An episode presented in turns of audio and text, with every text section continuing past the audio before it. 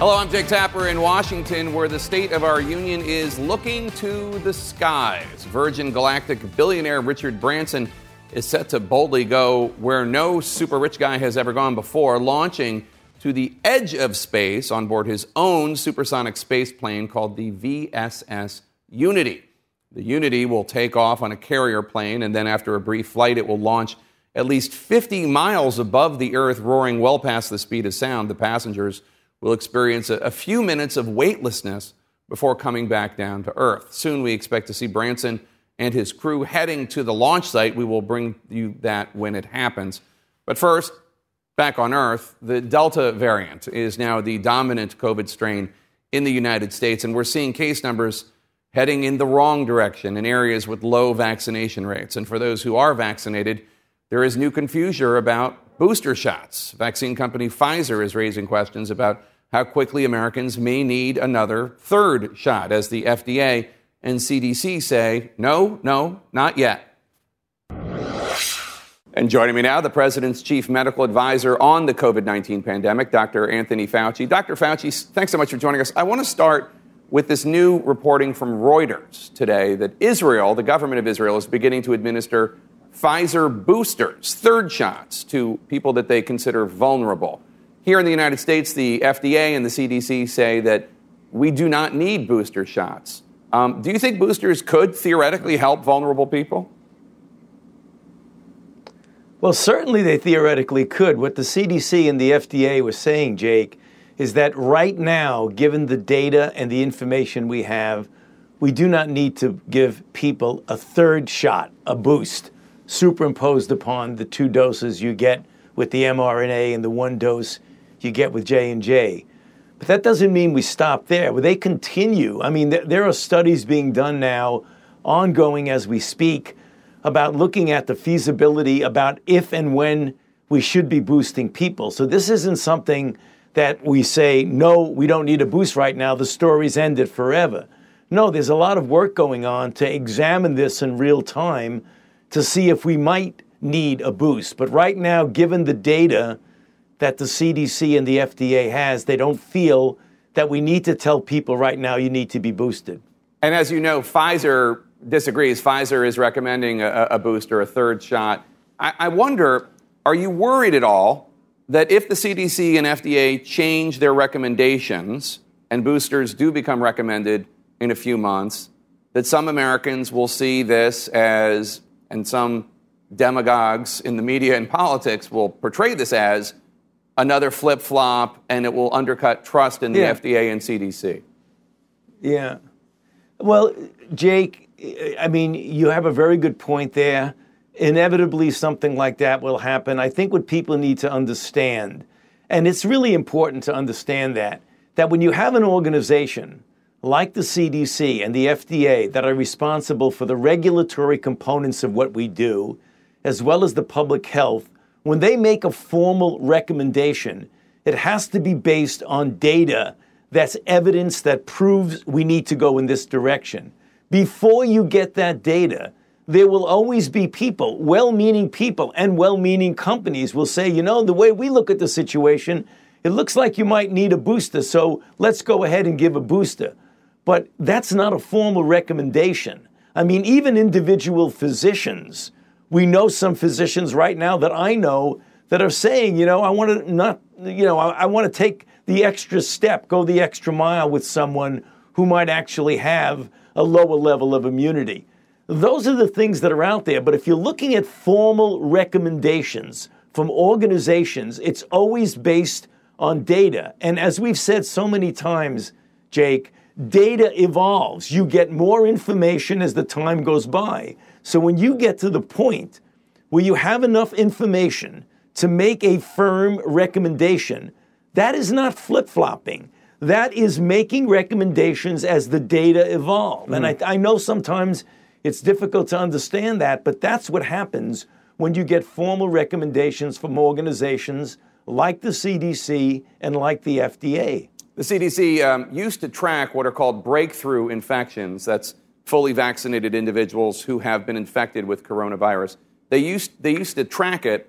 Now they have stopped. They're only tracking breakthrough cases that result in hospitalization or, or death, does it not seem premature to stop tracking all breakthrough cases given the fact that there's this even more contagious Delta variant, not to mention the questions about boosters? Shouldn't the CDC just continue to track breakthrough yeah. infections?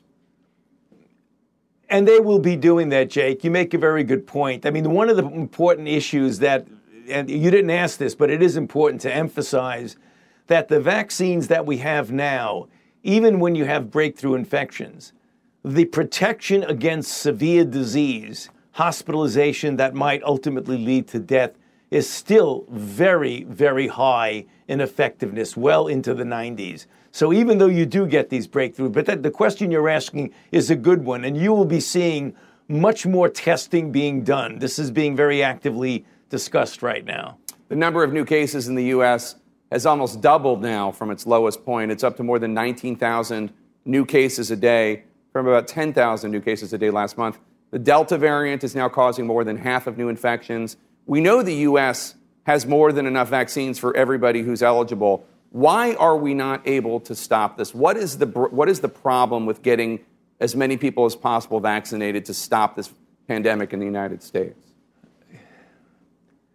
You know, Jake, it's an inexplicable pushing back on the part of some people about getting vaccinated. I heard it when you were talking just a while ago to the to the congressman about the idea of people saying that government is knocking on your door trying to force you to vaccinate. That is not the case at all.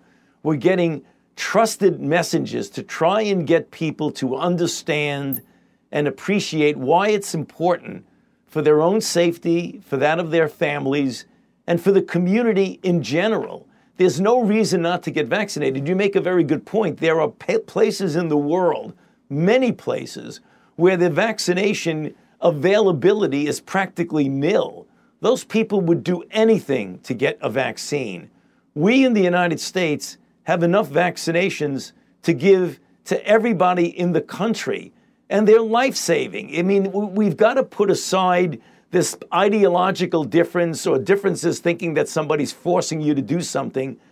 The public health officials, like myself and my colleagues, are asking you to do something that will ultimately save your life and that of your family and that of the community. So, Jeff, uh, I, uh, uh, Jake, I don't know. I mean, I, I, really don't have a good explanation, Jake, about why this is happening. I mean, it, it's ideological uh, rigidity, I think. There's no reason not to get vaccinated. Why are we having red states and places in the South that are very highly ideological in one way, not wanting to get vaccinations.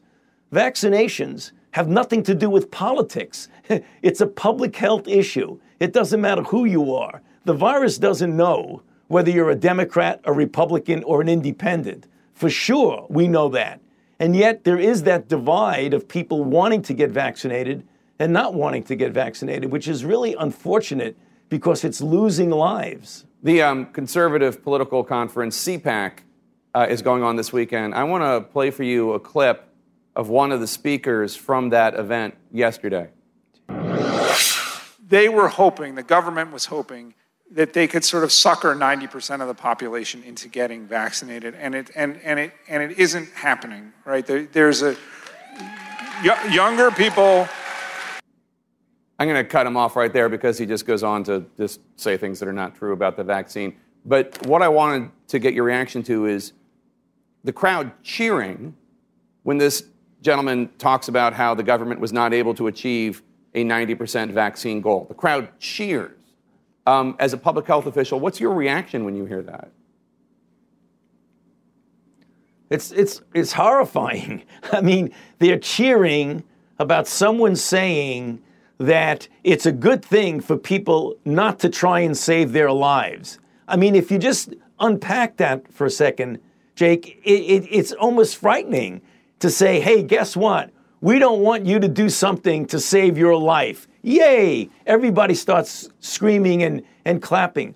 I just don't get that. I mean, I, and I don't think that anybody who's thinking clearly can get that. What is that all about?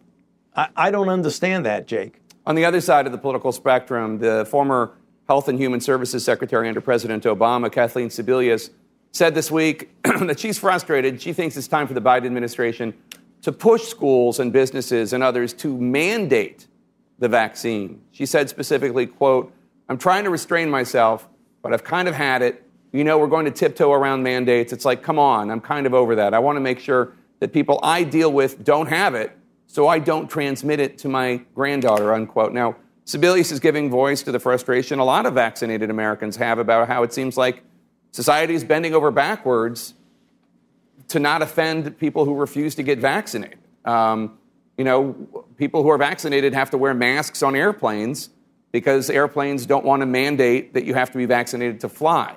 I know you've been very clear that the government isn't mandating vaccines, but do you think it's generally a good idea for businesses or schools to require vaccinations? Right. I have been of this opinion, and I remain of that opinion, that I do believe at the local level, Jake, there should be more mandates. There really should be. We're talking about life and death situation. We've lost 600,000 Americans already, and we're still losing more people. There have been 4 million deaths worldwide. This is serious business. So I am in favor of that. You know, one of the things that will happen, and I think the hesitancy at the local level of doing mandates is because the vaccines have not been officially fully approved. But people need to understand that the amount of data right now that shows a high degree of effectiveness and a high degree of safety is more than we've ever seen with emergency use authorization. So these vaccines are as good as officially uh, approved with all the I's dotted and the T's crossed. It hasn't been done yet because the FDA has to do certain things, but it's as good as done.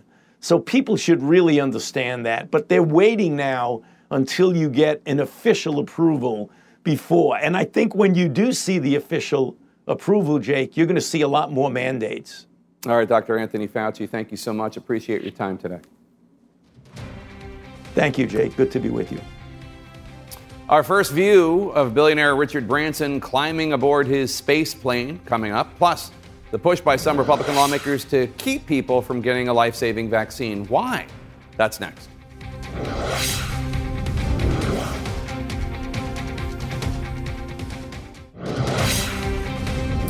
Welcome back to State of the Union. I'm Jake Tapper. We're waiting for billionaire Richard Branson to launch on a brief journey into space. But first, the final chapter after 20 years and 2,400 American service members killed President Biden is forcefully defending his decision to end the longest war in American history, saying it is highly unlikely that the Taliban will take over in Afghanistan despite troubling gains over recent weeks. Joining me now is Afghanistan veteran, pilot in the Air National Guard, and Republican Congressman from Illinois, Adam Kinzinger. Congressman, thanks so much for joining us. I want to start with Afghanistan. Over the past two decades, hundreds of thousands of American service members, including yourself, deployed to Afghanistan. 2,448 American service members and DoD employees lost their lives to this war, along with nearly 4,000 private contractors and untold numbers of Afghan civilians. Tens of thousands of Americans have suffered physical and emotional wounds. As the U.S. leaves, I guess the big question is was it all worth it? Well, look, Jake, and you know, you're, uh, I guess, following in the outpost of, of that real kind of human story that happened there. I very much appreciate. I think it put a real life to uh, the people that that fought in Afghanistan. You know, look, I think if we could go back to 2001, if we could use our magic wand, I would fight the war very differently. I'd make sure that the Taliban would be kicked out. I think, you know, you engage in building or protecting Afghanistan in a far different way than we did. But you know, without having the benefit of hindsight, I think we're going to get an answer to that question soon because I think if Afghanistan, as it unfortunately appears is going to happen, if the government collapses, Kabul falls, we see the horrible pictures, we see the rise of the Taliban again, and we see, you know, a safe haven for terrorists to train. Uh, we might realize that Afghanistan, though not fun for us and though it was a big sacrifice, was certainly worth not having that be a safe haven. I hope I'm wrong, but we might see that. As you know, NATO's combat mission formally ended all the way back in 2014, uh, although obviously the U.S. and NATO allies stayed there uh, for other purposes, including training. Seven years later, U.S. troops still there. Here's what President Biden had to say about that in his speech a few days ago. Nearly 20 years of experience has shown us that the current security situation only confirms that just one more year of fighting in Afghanistan is not a solution, but a recipe for being there indefinitely. So then Biden turned and asked critics of his, and I will put it to you, how many thousands more American daughters and sons are you willing to risk, and how long would you have them stay? I know these are tough questions, yeah, but what, what, would your answer be? I, and I think it's a really kind of unfair question for the president to have posed because, look, there's never anything that feels worth you know sacrificing American lives for, but that's what leadership is about. Leadership is recognizing that Yes, I mean, you can't ask the American people, do you want to sacrifice, you know, your sons and daughters? Of course they're going to say no. But leadership is leading people to say, look, I have the foresight of knowing, though, however, that without that sacrifice, it's actually going to cost your sons and daughters' lives potentially here at home. And I think the, the, the tragedy of Afghanistan look, President Trump basically put President Biden in the situation where he would either have to increase the numbers in Afghanistan or bring them all home. Um, President Biden went in there and basically we get asked all the time, what was the mission in Afghanistan? Well, the mission was to create an Afghan government that can defend itself. They were pretty close to that. You know, the US and NATO was only carrying out 2% of combat missions. Most of those were targeting ISIS. The rest was stiffening the spine of the Afghan government that was willing to fight as long as they knew the US had their back. And now you're seeing this collapse, not because they weren't heroic in fighting, but because everybody turned their back on it. Again, Jake, I hope I'm wrong. I hope, you know, with all the troops home, we realize we should have left years ago and Afghanistan can defend itself and women are treated well. I just don't see that happening, unfortunately, a lot quicker than we thought. President Biden says that his administration is going to begin evacuating some of the roughly 18,000 Afghan translators and others who worked with the U.S. military, NATO forces, along with their families. But the plan right now is to send them to these neutral third countries, not to the United States, not to Guam, uh, which has been proposed, while the applications are being processed. Do you think the Biden administration is doing enough to save these people? Well, I think they've stepped it up in recent days. I don't think they had a plan when this announcement was made. I think this announcement actually surprised a lot of the administration, the announcement to leave Afghanistan. Um, you know, there's problems with bringing them to U.S. territories in terms of having constitutional protections if they're found out maybe that uh, they didn't, they weren't fully vetted correctly. But this has to be our number one priority. And the problem right now, Jake, we can have a neighboring country or any other country say, sure, we'll take them.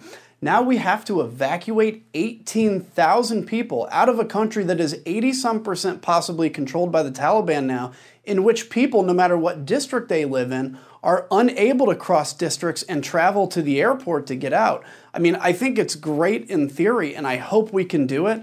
I, I just logistically don't think it's possible at this moment. And uh, it's going to be a massive tragedy. And this is going to affect, it's not just going to be a tragedy watching these translators that gave their lives for our country be killed. Um, it's also going to be a tragedy in the next war whenever that happens. And we have to convince the locals to be on our side. Let's turn to domestic politics. A number of your Republican colleagues are expressing outrage over President Biden's call for door to door outreach to encourage Americans to get vaccinated. Uh, Congresswoman Marjorie Taylor Greene compared those going door to door to Nazi brown shirts. Congresswoman Lauren Boebert called them needle Nazis. Senator Ted Cruz said it sounds to him like Soviet Russia. Uh, what's your response to all that? It's ins- Jake. It's insanity. It's absolute insanity. Now, what President Biden said, maybe he could have said it slightly differently, is we're willing to come to your house to give you the vaccine. At no point was anybody saying they're going to break down your door and jam a vaccine in your arm despite your protests. This is outrage politics that is being played by my party and it's going to get Americans killed. We are on a, our, our party has been hijacked. My party has been hijacked. It is on its way to the ground. And for some people, it's a fun ride, right? We can put out this outrageous stuff on Twitter. Yeah, I'm getting all these retweets and everybody knows me, I'm famous, but this plane is going to crash into the ground. Listen, if you are a Republican voter, do not listen to people like Marjorie Taylor Greene. The vaccine is safe, COVID is real. Get vaccinated because if you're going to listen to the outrage, by the way, in March she's bragging about Donald Trump creating the vaccine, and now she's saying basically the vaccine's going to kill you. Uh, I call on Leader McCarthy, I call on every leader in the Republican Party to stand up, say get vaccinated, and, and to call out these garbage politicians, these absolute clown politicians playing on your vaccine fears for their own selfish gain. And I know you're vaccinated, I'm vaccinated. The vaccine uh, is the best protection there is against the deadly pandemic. Thank you so much, Congressman Kinzinger. Appreciate your time. You bet, Jake. And we are waiting to see billionaire Richard Branson and his flight crew cross the final frontier. Plus, coming up, the man expected to be New York City's next mayor, flipping the script on Democrats and police in some ways. Should candidates across the country be following his playbook? The Democratic nominee for mayor, Eric Adams, joins me ahead.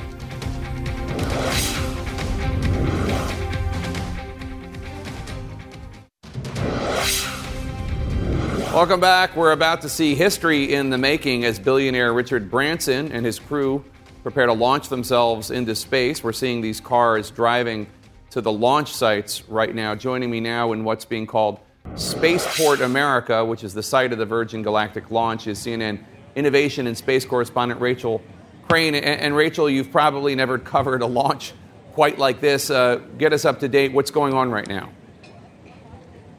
That's right, Jake. Uh, this is certainly a launch like I've never been to. And did I hint, get a sense of jealousy in your voice there? You wishing you were in my place right now? I mean, this is a pretty cool assignment because, in typical Branson fashion, it's not just about the space flight here. It's, of course, also about the event and the spectacle surrounding it. So, you know, we have a musical performance that's set to happen upon landing. There's tons of VIPs uh, on site. As you can see, there's a large crowd behind me. As you pointed out, we just saw uh, the soon to be astronauts walk out of the hangar, get into their vehicles, head out to the runway, and soon they'll be boarding uh, their vehicle. Now, VSS Unity, which is the spaceship that will transport them to space, is mated to the mothership Eve that's set to take off in about an hour. Now, when uh, the vehicle reaches about 40, 50,000 feet, that's when VSS Unity will be released from Eve. It will be in free fall for a few seconds before that rocket, uh, that rocket motor ignites, shooting them off to space. The mission specialists on board.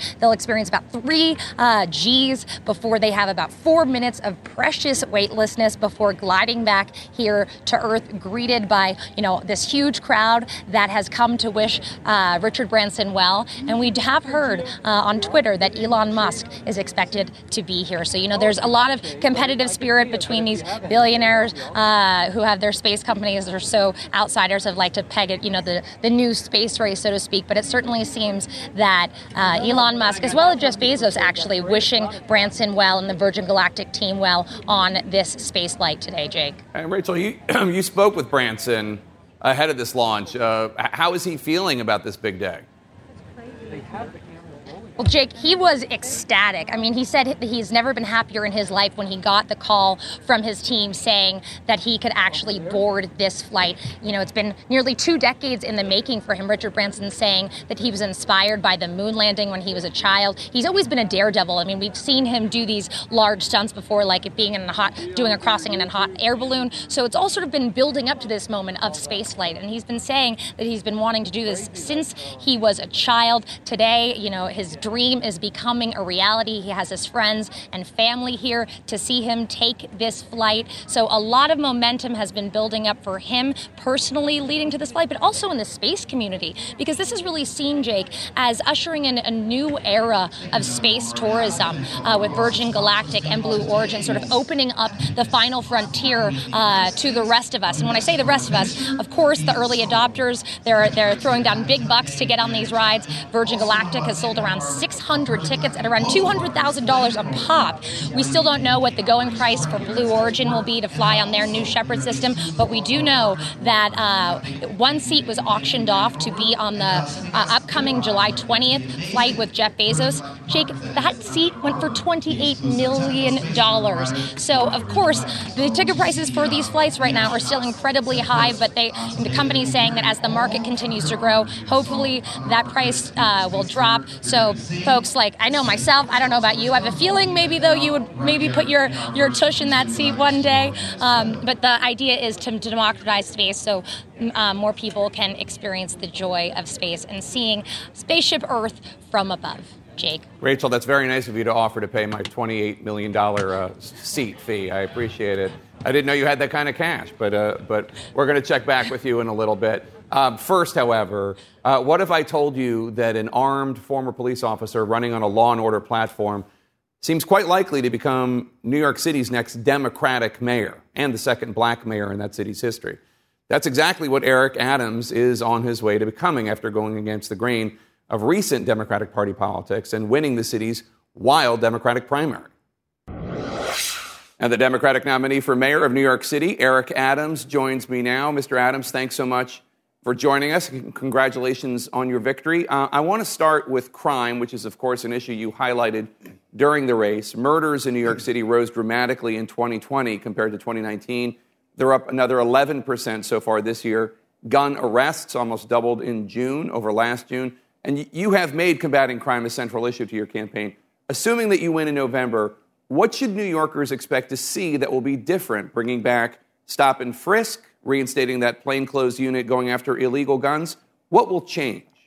Uh, a combination of things. Uh, number one, I, I, believe for the first time, we're going to see a coordinated effort between the president, the governor, the mayor, uh, to go um, after the flow of guns in our city, which is extremely important. But then, right on the ground, how do we deal with the intervention aspects of it? We're going to see the re uh, make of a anti-gun unit that's going to do precision policing, focusing on gangs and guns we're going to have a coordinated effort uh, to ensure our gun suppression unit receive the resources they deserve. And then uh, we're going to be extremely uh, comfortable with going to our judges and stating we can't have people who uh, participate in gun violence and they're out the next day. That's unacceptable. We need to send a clear message that our streets are going to be safe. One of the issues I've heard you talk about that a lot of national Democratic politicians don't is the fact that most gun crimes are not committed with so called assault weapons, they're committed with handguns, and that most ha- homicides are not these horrific mass shootings. Uh, they're one offs, lots of them every day. Um, beyond what you just mentioned, in terms of laws, in terms of state or city or national gun laws to try to stop gun violence, what do you think would work? And, and do you think the priorities of national Democrats uh, may have been misplaced. Uh, yes, I, I, do. I believe uh, those priorities uh, they really were uh, misplaced, and it's almost uh, insulting what we have witnessed over the last few years. many of our presidents they saw these numbers. They knew that the inner cities, particularly where black, brown, and poor people lived, they know they knew they were dealing with this real crisis. And it took this president to state uh, that it is time for us to stop ignoring what is happening in the south sides of Chicago's, in the Brownsvilles, uh, in the Atlantas of our sit of our country. And so it is extremely important that just as we became energetic after we saw mass shootings uh, with assault rifles in the suburban parts of our country, which we should have, we should have also focused on the handgun. The numbers of those who are killed by handguns are astronomical. And if we don't start having real federal legislation matched with states and cities, we're never going to get this crisis under control. But we're not going to, I mean, the United States isn't going to ban handguns. So, so what are you proposing uh, be done about it? Uh, and, and, they should not have to uh, to ban handguns. But let's look at uh, those particular uh, gun dealers where there's a real correlation and connection uh, with uh, the guns that are used in our streets. Those who are those states with lax gun laws, where you can walk into a gun shop with a license and walk out with a gun. Let's look at all of the feeders of how guns are making their way into our cities. Something simple as here in the Port Authority, uh, we should have spot bag checks. Uh, people are able to get on the Greyhound bus and come into our cities with bags full of guns with a level of comfort. And so we need to zero in on that handgun, and you will see the decrease in many of these shootings. But then we must also have long term plans of the feeders of violence in our country because it's more than just dealing with the immediate shooting. Before that young person gets a gun, he was denied an educational opportunity somewhere in the city. That's the real crime that we are fighting. There's also uh, in Washington uh, big efforts at policing reform. Uh, talks in Congress are stalled right now. Negotiators say it, it might actually fall through, in part because they can't strike a deal on qualified immunity, which is a policy that shields police officers from civil liability when they're on the job. You support eliminating qualified immunity, um, but Democratic Whip Jim Clyburn says he's willing to accept a deal without that provision. Um, what do you think? Did, would that be a mistake? Well, I support it with an asterisk, and I, we need to be clear on that. Uh, I don't believe a police officer who's uh, carrying out his job within uh, the a manner which he was trained to do so should be open to a lawsuit. If he's chasing an, an, armed person who's discharging a weapon, and that police officer discharges his weapon, and an innocent person is struck by that uh, that weapon, we should not have that officer open to a lawsuit. But when you look at the case of a, a Floyd case, where clearly the officer went, went beyond uh, his scope of responsibility, that officer should be open to a lawsuit. And so I don't believe uh, we should be suing officers who are doing their job and some of the hazards of that job, but those who step outside those boundaries and recklessly carry an act that causes life or serious injury, they should be open to uh, being sued personally. Let's turn to the coronavirus pandemic. Los Angeles County has recommended masks even for vaccinated individuals in indoor public places. They are doing this as a precautionary measure because of the Delta variant spreading. Uh, what about New York City? Would you recommend that vaccinated individuals wear masks indoors? Uh, yes, I do. I believe that we should err on the side of cautious, being cautious. Uh, uh clearly, uh, coronavirus is a formidable opponent. Uh, it is changing every day, and there's a lot that we don't know. But we should uh, we should spread facts and not fear. Let's let the science dictate the policy. We have amazing scientists here uh, in this country. Allow them to uh, dictate the policy we should uh, carry out for health. But I am in uh, complete support. I still uh, wear my mask from time to time when I'm in crowded settings. And whatever we can do to ensure that we don't repeat the pandemic experience that we had, we should lean into that. Your election was thrown into some chaos by inaccurate results from the New York Board of Elections early on in the process. The Board of Elections, as you know, has been a patronage job in New York for years. It's been slow and incompetent for decades. If you win in November, do you think state lawmakers should professionalize or remake the Board of Elections? Uh, yes, I do. Uh, this, we, we need to move deeper into the 21st century. We need to utilize technology. Would you believe uh, when they did ranked choice voting, they introduced it in January? They were not ready. The pandemic hit. And then Right now, the only person that's in the room when they push the button to determine the ranking is one person. That is not transparency. Uh, that is not how we should move towards uh, reform in this area. So I say yes. I'm hoping the state uh, come together and put in place some real reform uh, that would professionalize the operation and then pay the employees better, give them the equipment they need. Let's move uh, this important process forward. I want you to take a listen to what White House Chief of Staff Ron Klain had to say about your victory last week. I think that the coalition that Mr. Adams put together in New York is not dissimilar to the coalition that President Biden put together a coalition of working class voters, African American voters overwhelmingly, and voters who want to see progress on core issues. Do you agree, and do you see the Biden Adams coalition, if you agree, uh, of voters as the path to victory for Democrats in 2022 and beyond? He just made a small mistake. Uh, he said it's similar to, I duplicated it. Uh, I was encouraged when I saw what the president did. Uh, and I knew what I was hearing on the ground that everyday uh, New Yorkers, well, just like everyday Americans, uh, they wanted a not a government of just uh, an ideological approach, but a pragmatic approach.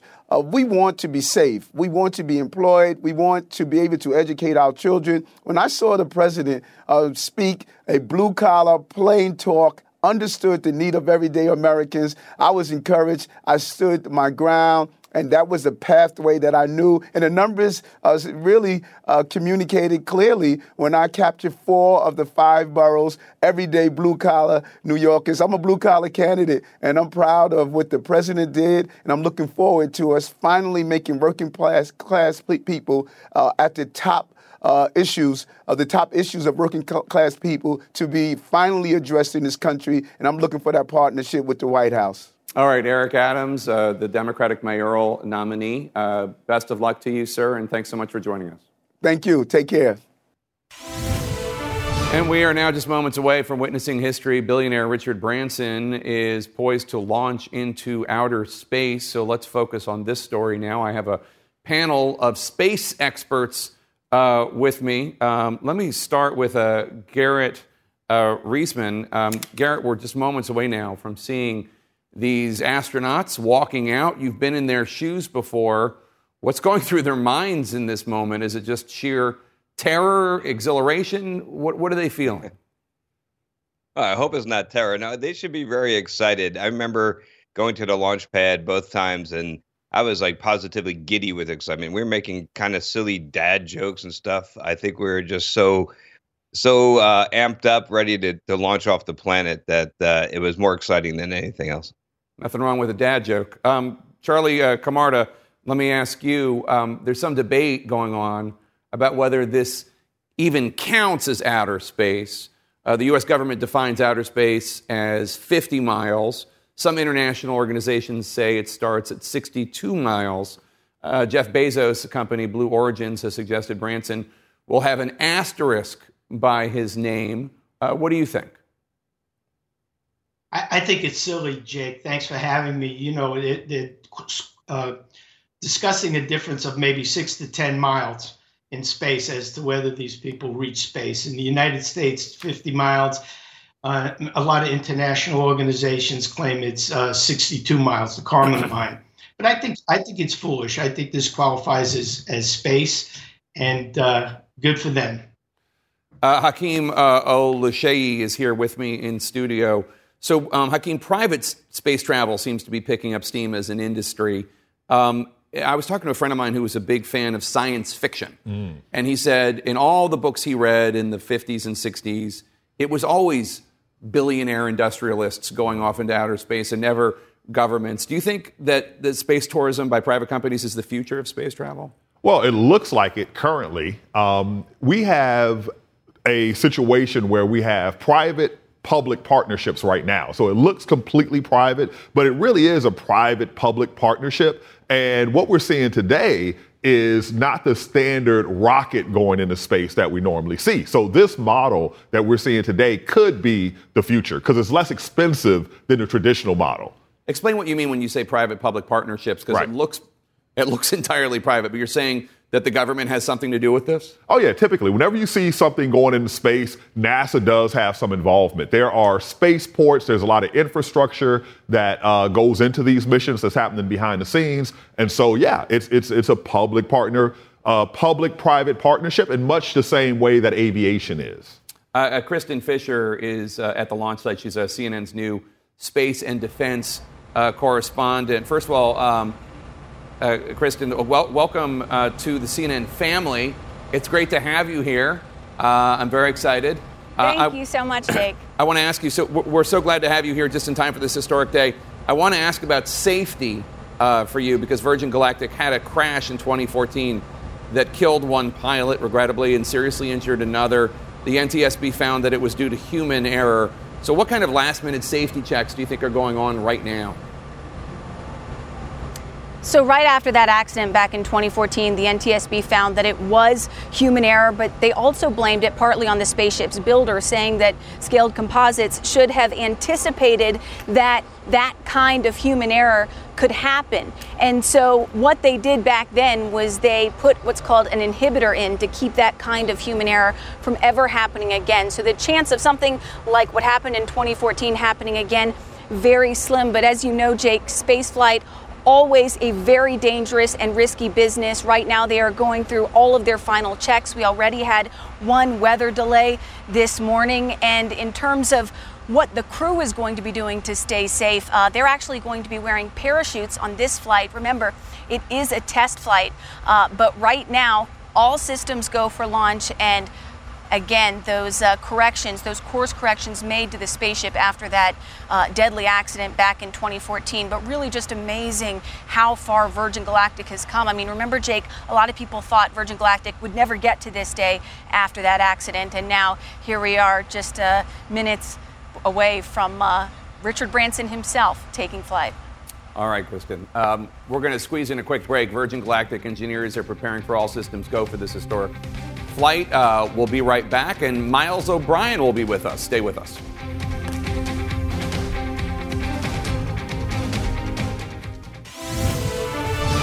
Welcome back, and we are now just moments away, we're told, from witnessing history as billionaire Richard Branson is poised to launch into outer space. We've been talking about this with a panel of space experts. Let's continue that conversation. Um, Miles O'Brien, there seems to be something of a rivalry between uh, Branson and Jeff Bezos, who is uh, uh, scheduled to do his flight into space, I think, in about nine days. Uh, what do you make of this?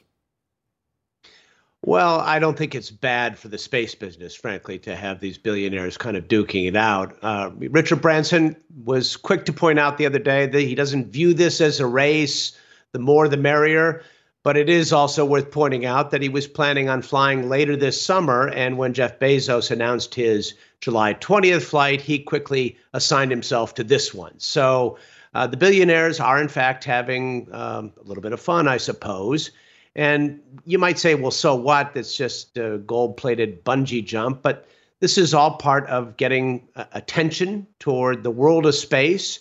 And the way you open up a new economy and a new realm is by doing things a lot. And usually the rich people go first. And hopefully, what will happen is as time goes on, the price will be driven down and more of us will be able to go. Jake, in the history of the space enterprise 60 plus years only 500 people have been to space that's not enough garrett let me ask you do, do you think that this is opening up an era of space tourism that will someday be accessible to people who are not billionaires or even millionaires oh certainly and those of us working in the commercial space industry uh, as i was doing back at spacex uh, have been anticipating this day for a long time. This is just the beginning. And as Miles mentioned, it's not unlike what happened in aviation. You know, in the early days of a- aviation, it was the jet set that got to go in commercial airliners.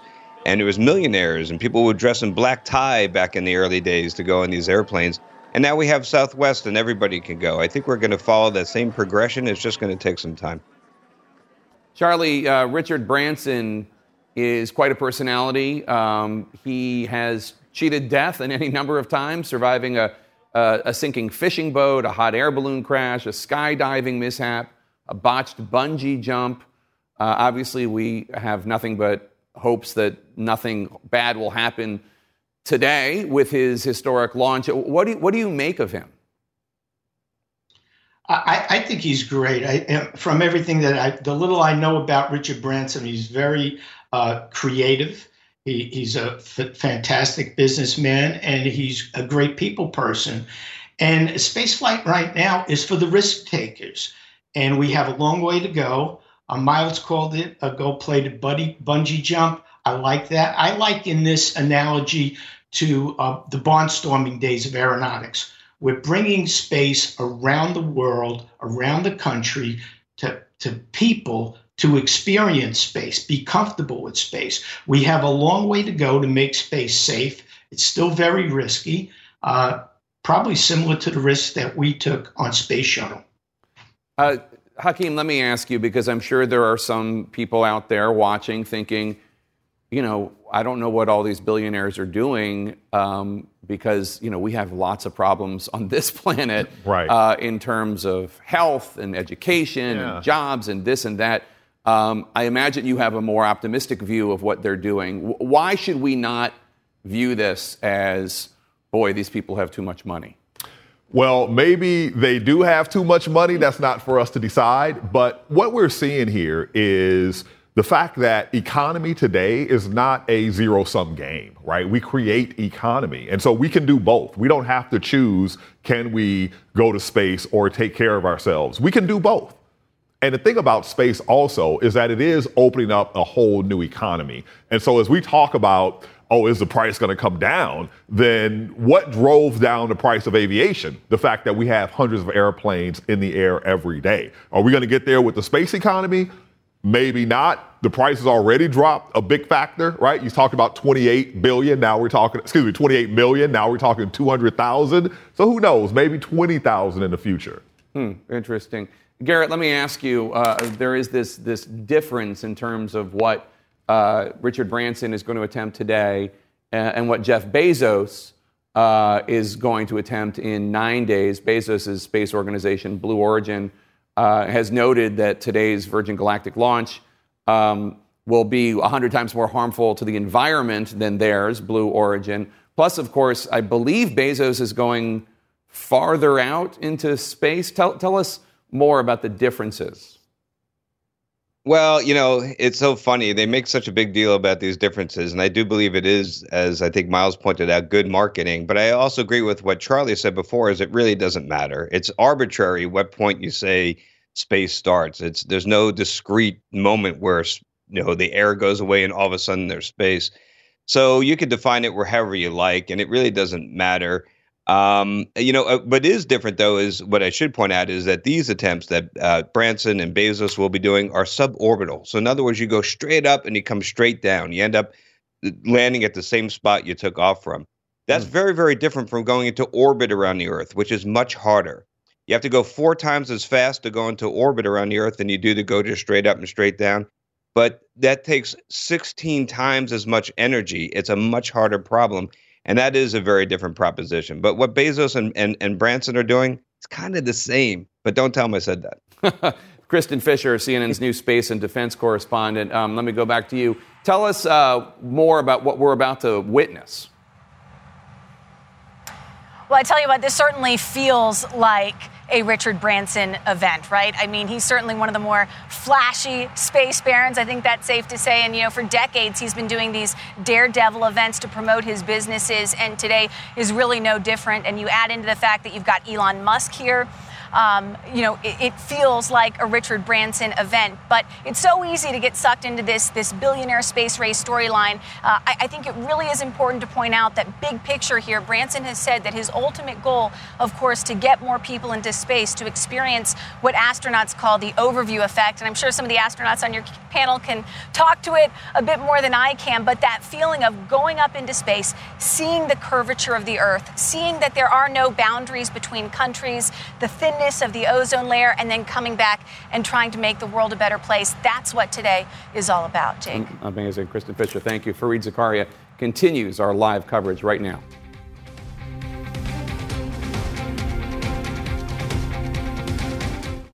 Quality sleep is essential, and that's why the Sleep Number Smart Bed is designed for your ever evolving sleep needs. So you can choose what's right for you whenever you like. Need a bed that's firmer or softer on either side? Helps you sleep at a comfortable temperature, quiets their snores. Sleep Number does that. Sleep better together. JD Power ranks Sleep Number number 1 in customer satisfaction with mattresses purchased in-store. And now, save 50% on Sleep Number limited edition smart beds for a limited time. For JD Power 2023 award information, visit jdpower.com/awards. Only at Sleep Number stores or sleepnumber.com. I'm Dr. Sanjay Gupta, host of the Chasing Life podcast. In honor of our 10th season, we want to hear from you. Leave us a message at 470 396 0832 and tell us how you chase life. It could be used on an upcoming episode.